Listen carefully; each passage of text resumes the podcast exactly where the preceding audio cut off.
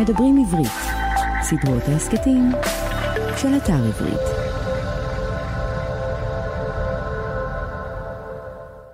שלום, אני רפי טופז ואתם מאזינים לסדרת ההסכתים כותבים עברית של אתר עברית. סדרה זו היא חלק ממדברים עברית, ערוץ ההסכתים של האתר. מדי פרק נפגוש סופרת או סופר ונדבר על הרצון או הדחף לכתוב, על החיים עצמם ושלל עיסוקים אחרים. והיום אני שמח לארח את הסופרת לי לפיד. היי לי, נתחיל? היי, שלום. כיף להיות פה. תודה רבה. וכמה פרטים קצרים מקורות החיים שלי. היא נולדה בערד, בגיל תשע עברה עם משפחתה לרמת השרון, היא שירתה בצה"ל כצלמת עיתון במחנה, ושימשה צלמת במוסף הארץ ובמוספי מעריב. בשנים 2003-2019 כתבה טור אישי מצליח ברשת ידיעות תקשורת. היא פרסמה שמונה ספרים בסוגות שונות, בהם ספרי ילדים, רומנים ואחרים. בין ספריה, ספרה הראשון, סודות ששמרתי בבטן, שהיה רב מכר, אשת חיל, להיות אימא של חייל, והרומן זרות, שזכויות התרגום שלו נרכשו בידי הרפר קולינס. לי היא נשיאת עמותת שקל לשילוב אנשים עם מוגבלויות בקהילה, וכן, היא רעיית ראש הממשלה יאיר לפיד. נכון, אז, אה, מודה. אז נעבור לכתיבה, ואולי לפני זה, אבל בכלל מעניין אותי, בגיל תשע עברת מערד לרמת השרון. יש לך זיכרונות גם מערד? יש לי המון זיכרונות. אני חושבת שאנחנו מקובעים כבר בגיל 9-10, אנחנו כבר אנשים כמעט מלאים. עוד בדרך עשינו איזו עצירה קטנה בכפר נטר, משהו מוזר כזה, גרנו שם איזה חצי שנה. אמ, אני חושבת שאתה אדם שלם אה, בגיל הזה. אחותי, שהייתה בת שנה כשעשינו את המעבר הזה, היא כבר ממש רמת שרונית. ו- ואח שלי ואני נשארנו ערדניקים בנשמה, זאת אומרת, זה, זה מאוד אחר. עד היום, כשאני מגיעה, ככה נוסעים לכיוון באר שבע ויש רגע שנהיה אה, יותר צחיח, אני פותחת את החלון ויש את הרוח המדברית הזאת, ואז אני יודעת שאני כן, באמת בבית. עניין אותי אם נשאר בך המדבר, כי לחיות במדבר זה בעצם חיים מאוד שונים בהרבה דברים, נכון? זה הנוף והצבע והשמש, וזה אווירה מאוד שונה מפתאום לעבור למרכז הארץ למשל. כן, אני זוכרת ש, שעברנו והיו כל מיני מילים שלא הכרתי, אנשים דיברו ממש חצי שפה אחרת. אה, אני זוכרת שבאתי הביתה ואמרתי לאימא שלי, מה זה חו"ל? אז היא אמרה, זה חוץ לארץ. אז, אה, אז היה את הדבר הזה, וכן, יש משהו בערד, שגם זה היה יישוב קהילתי מאוד. זה היה באמת ניסיון לעשות עיירת פיתוח קצת אחרת, ואז כולם הכירו את כולם, וכל ההורים, היה באוטובוס ואוסף את כולם למפעלי ים המלח, ו- ורותם דשנים, וכל הדברים האלה, וכל ההורים היו נוסעים. אה, אני דבר נוסף זוכרת, שהאימהות היו מחלקות אה, אחת אה, עם השנייה, כל פעם שמישהי הייתה בחופשת לידה, אז כל הילדים היו אצלה. אז נגיד כשריקי רז הייתה בחופשת לידה, אז אנחנו היינו אצלה, וכשאימא שלי הייתה בחופשת לידה, אז תמי ואייל וכל הילדים של ריקי היו. וככה למדנו אוכלים שונים בכל משפחה, ו... אז היה מין רבע קיבוץ כזה. אה, זה מאוד מהותי, ב, ב, לדעתי, במי שאני, כן. ואגב, ההורים אה, הכינו אתכם, דיברו איתכם על המעבר הזה? אמרו לכם, דיברו איתכם על השונות, או שזה קרה? אה, אה, לא, אה, אני, אני זוכרת שזה היה חופשת פסח, הם אפילו לא חיכו לתחילת שנה. ככה זה היה פעם, לא? זה... ואמא אמרה, מחר עוברים, ובבוקר באה המשאית, ו... והתגלגלנו לכפר נטר, כן, אני חושבת ש... אה, אני צריכה לדבר עם אמא שלי על הדבר הזה שלא הייתה לנו הכנה מוקדמת, וזאת הייתה פרידה וקריאה מאוד מאוד דרמטית. באמת, ה... להחליף זה היה כמו לעבור מדינה, ממש. זה אגב, נדבר על זה כמובן אחר כך, אבל את, יש משהו בספרים שלך שיש בו הרבה מאוד הכנה, והרבה מאוד שיתוף, והרבה מאוד זה שאני מניח ש... למשל לך היה מאוד מתאים מאוד להכין, כאילו לקראת מעבר שכזה, אני מניח ב... כן. אני למשל חושב על הספר על, הצבא ועל הגיוס. שאני כשקראתי אותו אגב, אה, וגם אה, גם דנה, אשתי, אז חשבתי כמה זה חשוב וכמה זה היה חסר בתקופתנו למשל. מקסים. אה, כן, אתה יודע, דרך אגב, באופן נורא מוזר, שזה ספר שממש לא הצליח. ו- ונורא עצוב לי על זה, כי כשהוצאתי אותו זה, זה ספר אה, שהוא מדבר באמת על הכנה לצבא, מה, לפני שאת מגייסת את הילד, מה כדאי לדעת? הוא נולד מזה שאני אה, קצת אימא דבק, וליאור אה, היה בשריון, אה, וגם קיבל מלא ריתוקים, וגם ככה זה חיל שכמעט לא יוצאים ממנו. לא יודעת, ראש אכ"א אמר לי שעכשיו זה יותר בסדר, אני זה, אבל... והייתי נוסעת איתו מבסיס לבסיס, וסבתא שולה שלנו, שאולי נגיע לדבר עליה, כי גם כן בעניין של ספרים, הסופרת, אה, אמרה לי, אם את כבר נוסעת לכל הבסיסים האלה, אז תכתבי ספר. אה, וכתבתי ככה את הספר, ואני חושבת ש... שהמון נשים, ואולי אנשים, לא רוצים ליד המיטה ספר שקוראים לו אימא של חייל, כי זה איזה מין הגדרה שככה הופכת את הבטן ואנחנו מכירים אותה ממחוזות אחרים. ועשינו ניסיון אפילו עם הוצאת ידיעות אחרונות להחליף לו את הכריכה. Mm-hmm. לא החלפנו את השם אבל החלפנו את הכריכה ועדיין אני חושבת שהוא פשוט מתנה מי שכן הגיע אליו וקרא אותו אז אה, כן הוא הכנה ל... אז אצלנו לצבא. בבית הוא עשה שינוי אחד משמעותי מאוד וזה שדנה קיבלה וגם אני את ההמלצה שלך שהיינו אוספים את מתי החלטנו שהזמן הכי טוב זה באמת באוטו. ולא היה מקום בבסיס שהבן שלנו שהוא התגייס שהיה צריך להגיע שלא לקחנו אותו עד לשם. וזה, וזה בזכותך וגם זאת אומרת הלוך וחזור מתי שהיה צריך. אה, אני, אני זכרתי את השעות האלה כהכי קסומות גם גם סיום ולפני שהוא נוסע לשבועיים או שלושה וגם בחזרה וזה זמן רק שלנו קפס אוטו הוא בכלל קפסולה של שיחות עם ילדים אני אני אוהבת. אז אה, אם נדבר באמת עכשיו אה, על עלייך כילדה, קראת הרבה? קראתי הרבה, קראתי הרבה, כן, כן, אהבתי את כל אן שירלי ואת כל... אה, אה, ו, וגם, אני חושבת שזה היה בעצם הגדילה וההתחנכות אה, שהתחילה מבאמת הילדות האלה שנטשו אותם בכל מיני האסופית ו, אה, ולאט לאט לגיבורות אה, יותר ישראליות אם זה אילנה מהאליפים אתה זוכר אותה כן. בתוך פנימייה אני אפילו זוכרת יום כזה ש, שכל כך הושפעתי מהספר וזה גם בא לי בגיל כזה הגיל הזה שאנחנו חושבים שההורים שלנו לא משהו גיל ההתבגרות העצבני הזה. ואני זוכרת שהסתכלתי על אבא שלי יום אחד ובתוך איזה ריב ואמרתי, אוקיי, אז אני עוזבת לפנימייה. ואני זוכרת שפתאום הייתה, היה משהו שלא ידעתי שקיים ודמעה זלגה מהעין של אבא שלי. הוא סיפר איך בגיל 13 שולחים אותו מירושלים למקווה ישראל הפנימייה ו... והוא אמר אל תגידי אל תגידי שאת הולכת לפנימייה ו, ובאמת כן, הספרים האלה בילדות מאוד מאוד קראתי. גם לקח לי המון שנים להיכנס, אה, עד, ש, עד שהסתדרתי בכפר נטר עברנו ועד שהסתדרתי ברמת שרון. אה, אז אה, הייתי בכלל ילדה שמציירת, קראתי המון, אבל... ואז עברתי לתלמה ילין, ואז עוד פעם להתחיל, אז התחלתי המון חברות חדשות, אז אין לי, כשאני מסתכלת אחורה, אין לי חבר'ה וקבוצת חברים גדולה, אז קראתי המון. ובכלל יצירה אפיינה את, ה... את בית ספר אצלך, נכון? בכלל את גיל ההתבגרות, תלמה ילין, צילום, ציור כמו שאת אומרת, קריאה. לצילום איך, איך הגעת? אה, אז ככה, אז באמת ציירתי מגיל מאוד מאוד צעיר, הייתי, תודה לאל, נתנו לי במתנס להיות בחוגים של המבוגרים, כי כבר התייאשו ממני, ואז התקבלתי לתלמה ילין לציור, אה, ו- וציירתי, ואני חושבת שבגיל 17 זה היה, אה, נסעתי עם חברה, נסענו לפריז ולונדון, אין לי מושג איך זה קרה הדבר הזה, אה, זה היה פעם ראשונה, ההורים שלי לא נסעו לחוץ לארץ ולא כל כך, אה, ונסענו שתינו, ונכנסתי לטייט לדעתי, וראיתי תערוכה של פרנסיס בייקון.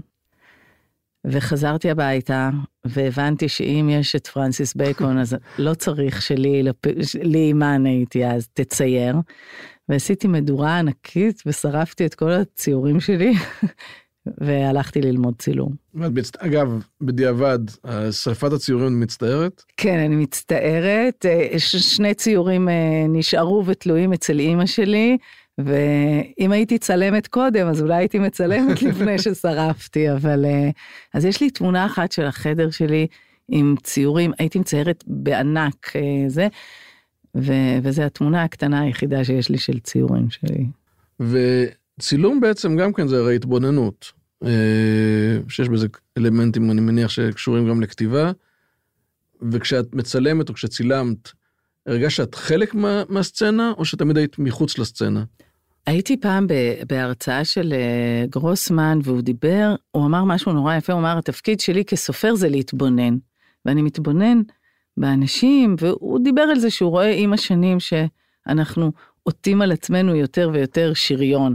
אבל חשבתי על ההגדרה הזאת שלו, ואני חושבת שבאמת יש משהו מאוד דומה ב- בלכתוב ובלצלם, בייחוד אם אתה מנסה לתפוס משהו שהוא לא רק הפנים פנים שלך, אם אתה מצליח להתעסק, ואני חושבת שגרוסמן מצליח, ואם אתה מצליח להתעסק עם, עם זה שאתה מסתכל גם על החברה וגם על האנשים שסביבך באיזה מבט קצת מרוחק, ו, ואני חושבת שספרות טובה מצליחה לתת מבט כזה, לתת את העין השלישית הזאת שיוצאת קצת אחורה ומסתכלת עליך ועל החיים שלך ועל החיים של האחרים קצת מהצד.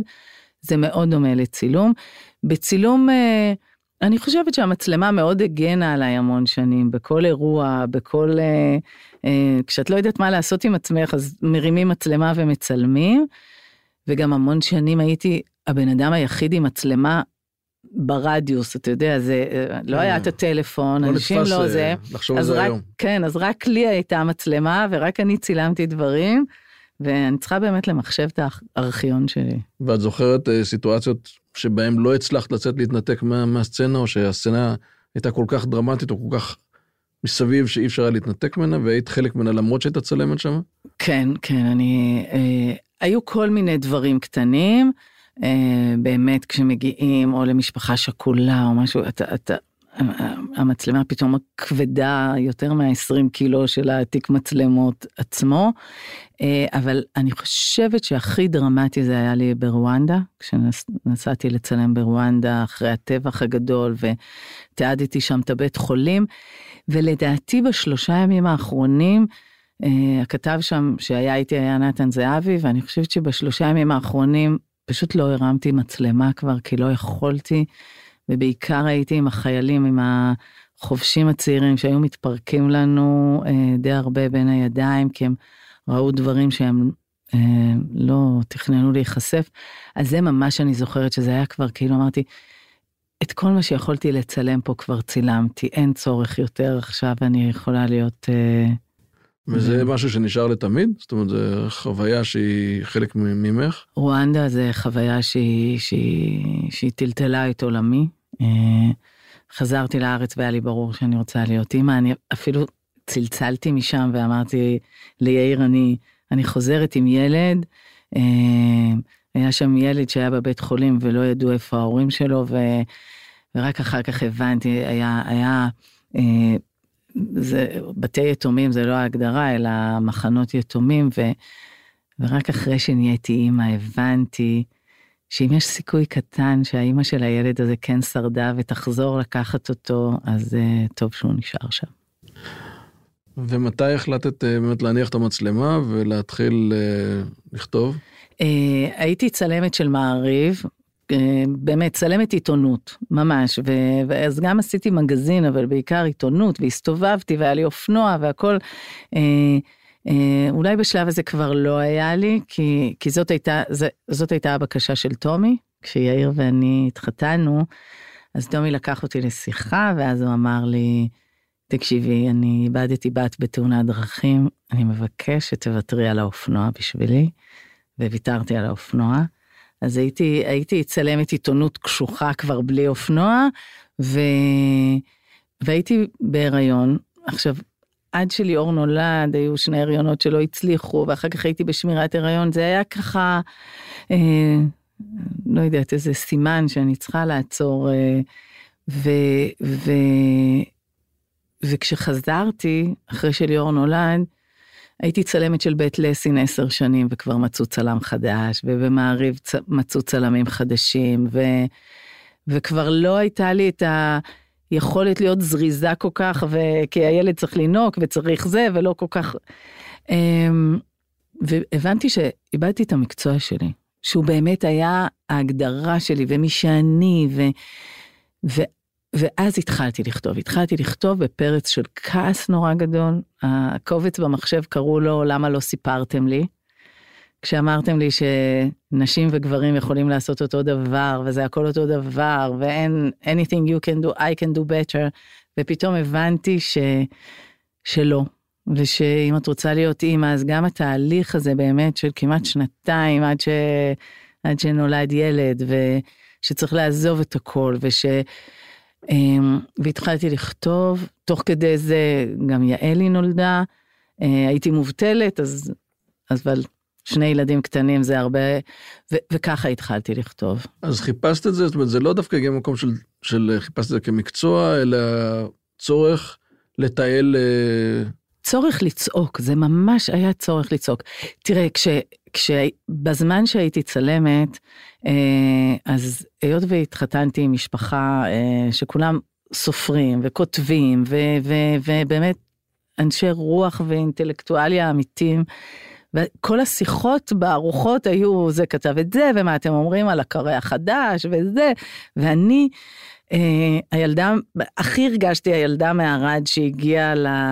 ואז הלכתי, הלכתי לאוניברסיטה ולמדתי שנה ספרות, אה, מנחם פרי וניסים קלדרון, ופשוט אה, הלכתי ולמדתי, לא המשכתי אחר כך, אבל זאת הייתה שנה, ו, וכשרציתי לצעוק את הצעקה שלי, והבנתי שאני לא יכולה לצעוק את הצעקה הזאת דרך צילום. כי כשצילמתי תינוקות ואימהות, וניסיתי, זה יצא כל כך חמוד ומתוק ומקסים, שלא ראו את הכאב ואת הקושי, זה כמו הפרסומות האלה לתחליפי חלב תמיד. אה, ואז אמרתי, אני, אני חייבת לצעוק את זה, והתחלתי לכתוב, ו, ובאמת, גם אם מסתכלים גם על הספר הראשון וגם השני, הם ספרים של צעקה, הם באים, ו, ו, וכן זה ההבדל, ואם נגיע לדבר על זרות, אז, אבל זה כן ההבדל בין הכתיבה של שולה נגיד, שהיא כתיבה של סופרת, שמי שמת... זאת השפה שלה, זה הקיום שלה, זה מי שהיא, וביני שאני כתבתי כדי להגיד משהו, כדי לצעוק משהו. בזרות זה, זה קצת השתנה, אבל, אבל באמת גם אשת חיל וגם סודות ששמרתי בבטן היו במטרה להגיד משהו. וזה מעניין כי אני חושב שזה באמת אה, בסך הכל כמו שדיברת על המשפחה שאני מניח שזה קשה לכתוב במשפחה של אנשים אה, כל כך אה, שהם שם דבר בתחום הכתיבה סופרים עיתונאים והנה את מגיעה ואומרת עכשיו גם אני אכתוב אז באמת אני מניח שהצעקה הזאת נתנה לך את ה... זה נגיע מתוך לא הגדרה אני רוצה להיות סופרת אלא אני פשוט צריכה לצעוק. כן, אני, אני הרגשתי שהדבר הזה, עכשיו תראה, דיברה איתי על זה יוכי ברנדס לפני כמה זמן, על הדבר הזה שזה היה, זה היה לפני 22 שנה שיצא הספר הראשון שלי, או יותר אפילו, ו, ואז לא דיברו על זה, לא דיברו על זה שאולי אה, זה לא כזה כיף להעניק, ואולי כל הדבר הזה שאמרו לנו זה הדבר הכי מדהים בעולם, רגע, דקה, גם מורכב לנו, ומי אני בתוך הדבר הזה. ובאמת זה היה פעם ראשונה שדיברו על, על, על זה שאימהות היא לא רק דבר סופר טבעי וסופר קל ו, ונפלא שמממש אותנו, אלא גם אה, קושי ומעצור ושאלות ו, ו, ושינוי של מי שהיינו עד אז. אז, אז היה בזה משהו גם מאוד אה, בומבה. אה, אני כן יכולה להגיד ש, אה, ש, שהייתה תמיכה אה, מהמשפחה. אה, וגם יש את... אה, צריך לתת להם לקרוא לפני ולהקשיב, כדאי להקשיב. אה, שולה תמיד תמיד תמיד פרגנה לי מהרגע הראשון וגם על המדור, ויאיר הוא, הוא מאוד, הוא ביקורתי על כתיבה, ושזה טוב וזה קשוח גם. עד היום, כששולחים לו משהו, אני אומרת לו, אבל יאיר שלחו לי משהו וזה ממש גרוע, ולא נעים לי להגיד שזה גרוע, אני אכתוב שזה בסדר. אז אמר, לא, שאלו את דעתך כדי לדעת את דעתך. את צריכה להגיד, אם את חושבת שזה לא טוב, תגידי שזה לא טוב. ויאיר אומר, ו... ואני חושבת שבזכות זה הספרים שברגע שהם יצאו הם היו כבר בסדר. באמת על, על הספרים ועל הנושא שלהם, וכמו שאת אומרת, את אמרת וכתבת דברים שלא דיברו עליהם אולי קודם, שבאמת, אם אני אומר, זה פרפרזה, את יודעת, יש את המשפט הראשון באנה קרנינה, אני בכוונה אומר, זה המשפט הראשון, כי כולם מצטטים אותו, אבל הוא באמת מתחיל את הספר, שכל המשפחות מאושרות אותו דבר והן אומללות בדרכן, שדווקא את בעצם במקום מסוים אומרת משהו אחר. את אומרת שגם באומללות יש קווים משותפים, לא דווקא אומללות, אבל קושי. יש בקושי דברים משותפים, וביחד עוזר, ויש פתרונות, ובוא נדבר על זה. והיה בזה משהו, וזה משהו שמשחרר, אני מניח, גם אותך, אבל גם, אני בספר באשת חיילי, שאת מביאה את התגובות גם של כותבות, וזה מרשים, הדו-שיח הזה שנוצר, וכמה באמת הושטת יד ו... ולחצו אותם חזרה כל כך הרבה נשים. אה, חשבתי על המשפט הזה שמתחיל את אהלן קרנינה, וחשבתי שאם אני הייתי כותבת אותו, אז הייתי כותבת ההפך, כל המשפחות אומללות אותו דבר, אבל מאושרות אחרת. כי, כי, כי הכאבים והמורכבות של כל משפחה ושל זוגיות, זה אותו דבר, השאלה היא, איך כל אחד מאיתנו מוצא את הדרך להיות שמח בתוך הדבר הזה, איך, איך כל משפחה, אני יודעת היום, ו, ואחרי כל השנים האלה אני יודעת שכל משפחה יש לה תיק, וכל משפחה יש לה פצע, וכל משפחה יש לה כאב, והשאלה איך אתה מוצא את הדרך להישאר משפחה שמחה, להישאר משפחה, אני אומרת את זה, וישבנו עכשיו אה, ארוחת החג של ראש השנה, אה, פעם ראשונה, גם בלי אבא שלי, גם בלי אח שלי, זה, זה היה, אתה יודע, אתה אומר לעצמך, אוקיי, אני, מותר לי לשמוח ולשיר, מותר לי, אז זה מה שאני חושבת, שהדבר הזה, איך משפחה אוספת את עצמה אה, כדי לשמוח, כדי להישאר משפחה, זה, זה מה שמסקרן אותי כן. אה, בחיפוש. סבתא שלי שהייתה עברה חיים ארוכים ומורכבים, תמיד אומרת שהחיים זה ברוטו. וצריך לדעת אה, ליהנות בחיים בכל זאת. נכון, נכון. אה, איך באמת אה, כתבת טור בעיתון שהיה מאוד מאוד מצליח הרבה מאוד שנים, ובמקביל כתבת ספרים. איך את רואה אגב את השילוב בין הדברים, איך את רואה כתיבה של עיתונאית יותר לעומת ספר? אני יכולה להגיד לך שזה כמעט בלתי אפשרי. אני מסתכלת uh, על כותבי טורים ו- ו- וזה מורכב, אז, אז אני אגיד ככה, את סודות ששמרתי בבטן כתבתי uh, לפני, ואז קיבלתי את המדור בגלל שהוא כל כך הצליח ובגלל שהוא היה איזה שיח נשי אחר, אז, אז ידיעות חשבו שכדאי שיהיה לזה נוכחות גם, ב, גם ב, ב, בעיתונות. כתבתי את אשת חיל, באמת, כתבתי אותו, אני יכולה להגיד שכתבתי אותו. ואז גנזתי אותו. גנזתי אותו ליותר משנה וחצי, הוא שכב בבטן של המחשב, כי זה היה ספר שלראשונה כתבתי על יעלי ועל המורכבות באמת בזוגיות של הורות מיוחדת, ו, ו, והחלטתי שזה, שזה חשוף מדי, ושזה בלתי אפשרי להוציא את זה, ו, ו, ועוד לא. רגע, דקה. ואחרי שנה וחצי ישבתי עם יאיר ו, ודיברנו ואמרתי לו, תקשיב, הוא חייב לצאת הספר הזה, הוא בוער בתוכי, ואני חושבת שגם יש הרבה אנשים שצריכים אותו. והוא אמר שאם יש לי את הכוח הוא מאחוריי, ואם יש לי את המסוגלות אה, לחשוף את זה מאחוריי, אה, אז הוא מאחוריי, ו, ואז הוא יצא. אה, ובעצם את הרומן הבא כתבתי אחרי שהפסקתי לכתוב מדור, זאת אומרת, יש משהו בכתיבה השבועית הזאת של כל שבוע, למצוא על מה לכתוב, אה, לחשוף, וזה באמת, כן, מדור טוב כדי, כדי שהוא יהיה טוב, אה, הוא, הוא חושף מתוך הבטן, ו, ומעטים הכותבים שמצליחים באמת לא, גם לכתוב מדור וגם להוציא ספרים אה, רומנים שהם נתנו להם את הנשמה. אז, אה, אז אני, אני בעד לתת חופשה של חצי שנה לכל כותב מדור, כדי שיהיה לו להוציא ספר, וזה קשוח. ובאמת, בכלל העניין הזה של אה, כסופרת, הרבה סופרים אוהבים לכתוב אה, את הספר ולהגיד, זה הכל דמיון, זה פרי הדמיון, זה דמויות מומצאות, זה, אל תייחסו את זה דווקא אלינו. ואת ההפך, משהו בספרים שלך אומר, זאת אני, אומרת, אני מסתכל על זה כמשהו שהוא הרבה אומץ, את, את גם מסתכלת על זה כמשהו שהוא אמיץ, את רואה את, ה, את האומץ שבזה, את רואה, את בחרדה לפני שזה יוצא, את בחרדה אחרי שזה יוצא. אתה יודע, בגלל שכתבתי מדור כל שבוע, אז בסוף יש איזו חשיפה מאוד מאוד גדולה. כי בסוף את כותבת על הריב עם אימא שלך, על הוויכוח עם בן זוגך ו- ועל הילדים, אה, דברים ש...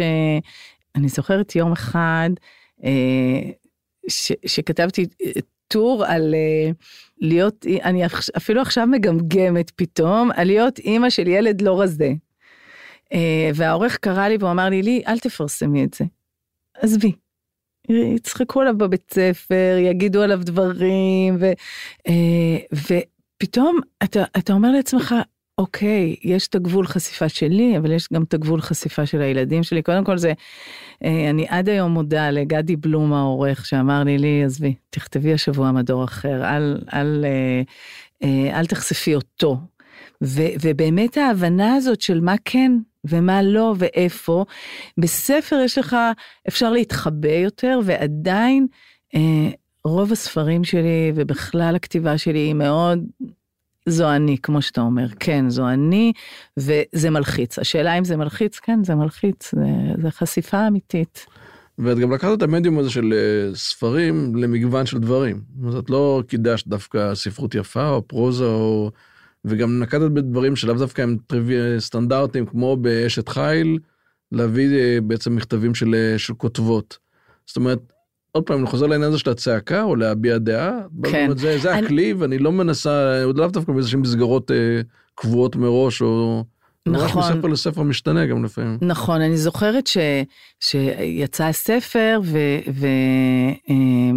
ופניתי אה, למכון לתרגום, אה, ו- ואז הם אמרו לי, אה, זה לא מתאים לנו כי זה לא רומן. ואני חשבתי שכתבתי רומן. אה, ופתאום ההבנה שבאמת אה, יש בו הרבה יותר מדי מציאות בשביל להיחשב רומן.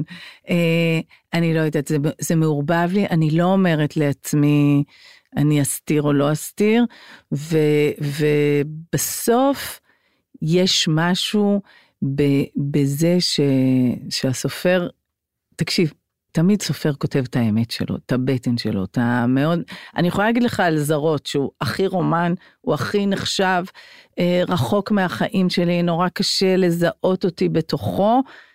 אה, אני לא בטוחה שהוא לא הכי אישי על הפצע הכי כואב של משפחה, שיש ילד שעזב את הארץ, ואח אה, שלי שהמון המון שנים חי בחו"ל. אה, אז, אז אני לא יודעת מה יותר נכון. אה, ו... אז אם, אם באמת נדבר רגע על זרות, אה, רומן שמאוד הצליח, יצא ב-21, אה, איך הוא נולד? וואי, הוא נולד אה, הרבה שנים קודם, לפני איזה שש או שבע שנים, כתבתי סצנה בחדר מדרגות אה, של אישה קשישה שיורדת, אה, ובחדר המדרגות מסתתרת בחורה צעירה עם מיני קרוע, בלי טלפון, בלי כלום, היא ברחה, היא מתחבאת שם מאנשים שרודפים אחריה, והאישה המבוגרת יורדת במדרגות ורואה אותה ואומרת לה, דנה, דנה שלי, סוף סוף חזרת אליי.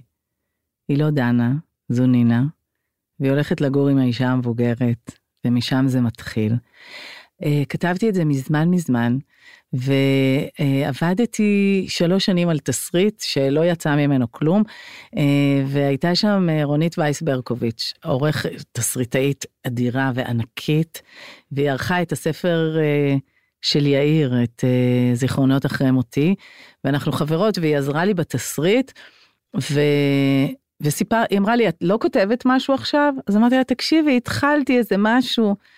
ואז סיפרתי לה על זה, ואחת לחודשיים היא הייתה כותבת לי, מה שלום האישה מחדר המדרגות? מה שלום הבחורה הצעירה? ותמיד היה משהו עוד יותר, וכשהפסקתי, אה, הופסק המדור שלי בידיעות אחרונות, אז היא אמרה לי, עכשיו אין לך תירוצים. עכשיו אני רוצה שהשתיים האלה מחדר המדרגות, אה, תכתבי אותן. ו...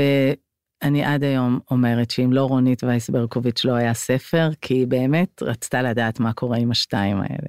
ואיך היה תהליך הכתיבה של ספר שהוא באמת מאוד מאוד רגשי ומאוד אה, ככה נוגע ללב. אה, באמת מעולם שלך שהוא עולם בסך הכל זאת אה, אחר לגמרי לצלול לתוך, לתוך דבר כזה שבעצם ליווה אותך, אני מניח, ביומיום, בזמן הכתיבה. כן, זהו, שלא ב, ביום לילה. אז אה, אני אסביר את זה. כתבתי אותו מאוד שונה. אה, אז אה, אני כן מתודית, ואני יודעת שספר שלא כתבת lineup, ואתה לא יודע איך הוא נגמר, עדיף לא להתחיל את המסע, אז ידעתי איך הוא נגמר. הייתה לי את הסצנה האחרונה, ועכשיו צריך להגיע לשם. וזה היה שנים, אני חושבת כמה מערכות בחירות היו עכשיו? של המון רעש, באמת, באמת, החיים שלי היו מלאים פושים מוויינט וציוצים של uh, עמית סגל והודעות של uh, ברדוגו, ובאמת מאוד קשה. מאוד קשה, כמו שאתה אומר, בתוך החיים האלה, ובתוך uh, מתח גדול ומערכות בחירות, ובאמת מאמץ גדול. לשבת ולכתוב, איך עושים את זה בכלל? צרויה שלו אמרה לי פעם שצרויה הייתה העורכת הראשונה שלי, היא האמינה בסודות ששמרתי בבטן אחרי ששתי הוצאות זרקו אותי, צרויה שלו האמינה והייתה העורכת הראשונה שלי. צרויה יש לה מחשב שהוא לא מחובר לאינטרנט שעליו היא כותבת, אה, שזה שיטה טובה אבל אני לא מצליחה, לא בקבוצות וואטסאפ וזה. ומה שקרה עם הספר המוזר הזה של זרות, זה שאני גיליתי שבגיל מסוים נשים לא ישנות טוב. אני לא יודעת, אה, זה לא מידע שמיש לציבור, אבל נשים בגיל מסוים לא ישנות טוב. והייתי מתעוררת ככה בשלוש ארבע בבוקר, ופתאום הבנתי ששקט, אין פושים מוויינט, אה, עמית סגל לא מצייץ, הכל בסדר. והייתי פותחת טלפון וכותבת, וכותבת. סצנות. כן, פשוט בטלפון כותבת מהר מהר מהר. שולחת את זה במייל, ובבוקר באה, לוקחת קפה, והולכת לקרוא את, את כל מה שקרה שם בלילה. אה, ולאט לאט נכנסו, בספר יש כל מיני דמויות שנכנסות וזה, ואמרתי, טוב, היא הופיעה לי מתישהו הדמות הזאת, אני משאירה אותה. אה, אז חלק מהמשהו הזה, באמת זה היה אה, כתיבה מתוך איזה שקט שמנותק מהחיים שלי, אה, אז אה, זה ספר שנכתב בלילות. זה מעניין שבטח לקרוא בבוקר מה ששלחת לעצמך בלילה זה כמעט דמות אחרת שכתבה, לא? אה, זה היה כזה, וואו, אה, לא זכרתי את זה. וואי, כן, כן, זה היה כמעט כמו לערוך כותב אחר. זה גם שולחת לעצמך, את כאילו מקבלת מייל מעצמך, שזה גם כן... כן, זאת הייתה חוויה כמעט חוץ, חוץ גופית, הדבר הזה. כן, זה היה... וואי, איזה ביטוי יפה, וואי, לא הייתי חושבת על זה. ועכשיו את כותבת משהו? אה, לא, עכשיו אני מנסה, אנחנו עובדים, אה, אנחנו עובדות, אנחנו בעצם רק נשים כמעט, אה, על אה, לנסות לעשות מיני סדרה מזרות, אה, ו, וזה עוד פעם ללמוד מקצוע חדש לגמרי לגמרי, אה, זה עולם אחר, אה, וזאת חוויה מאוד גדולה, לנסות לדמיין אז אם היא התחילה בלילה בלילה, איזה דמות כזאת שפתאום נבנתה, ועכשיו לנסות לדמיין אותה ממש מדברת, uh-huh. זה חוויה חדשה. יפה, אז אנחנו נעבור לשאלון קצר. אוקיי. אוקיי. של ממש כן ולא, או טיפה להרחיב אם את תרצי. בוקר או ערב? ערב. איך בוקר. טלנובלה או מתח? וואי, אה, פשש. אה, טלנובלה. ג'אנק פוד או גורמה? בסוף בסוף צ'יפס עם קטשופ. כן. אה יפה את גם אומרת איזה ג'אנק פוד זה תמיד שואל אחרי זה שאלה הבאה זה איזה ג'אנק פוד. אוקיי. פריז או רומא? פריז. מוזיקה או שקט? וואי, אה, מוזיקה, אבל אני מודה שאני שומעת פחות מדי מוזיקה. אני כל פעם אומרת לעצמי, עזבי, תזיזי את הרדיו למוזיקה, שימי, אה, ואני אני באמת שומעת פחות מדי מוזיקה, אני אשמח לשמוע יותר וזה תלוי בי. אה, טוב, אני שואל, עט או מקלדת, למרות שאני מניח שכמעט תמיד זה מקלדת, אבל יוצא לך לכתוב בעט בכלל? אה, יצא לך לכתוב בעט? כן, כשאני, אה, כשאני מדברת עם אנשים, אז, אז התחושה הזאת של מקלידה, אז אה, נגיד השבוע ישבתי עם שוטר, כי אני לומדת בשביל התסריט אה, כל מיני דברים, כי יש שם מתח בספר, אז, אה, אז, אז אני כתבתי אה. בעט, אבל אני אגיד לך מה אני עושה, אני מצלמת את זה אחר כך, כי אני מפחדת שזה ילך לאיבוד, אז אני מצלמת את הנייר. קר או חם? חם. שמש, ים, אה, חם. אה, מטרה או דרך? וואי. אה, הדרך נהדרת. אה, מטרה זה גם חשוב, וואי, לא יודעת. דרך, דרך.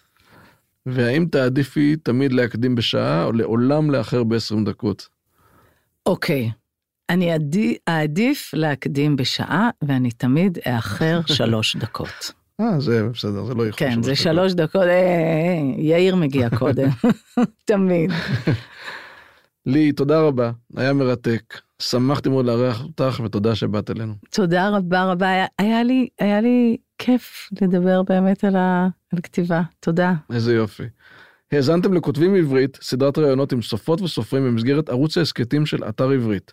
באתר עברית תוכלו למצוא אלפי ספרים בכל הפורמטים, דיגיטליים, קוליים ומודפסים, וגם, כמובן, את הספרים של ליהי לפיד. להתראות בפרק הבא. האזנתם לדברים עברית. סדרות ההסכתים מבית אתר עברית, חנות הספרים הדיגיטליים, מודפסים והקוליים הגדולה בישראל. ספר זה וספרים נוספים מחכים לכם באתר עברית. thank you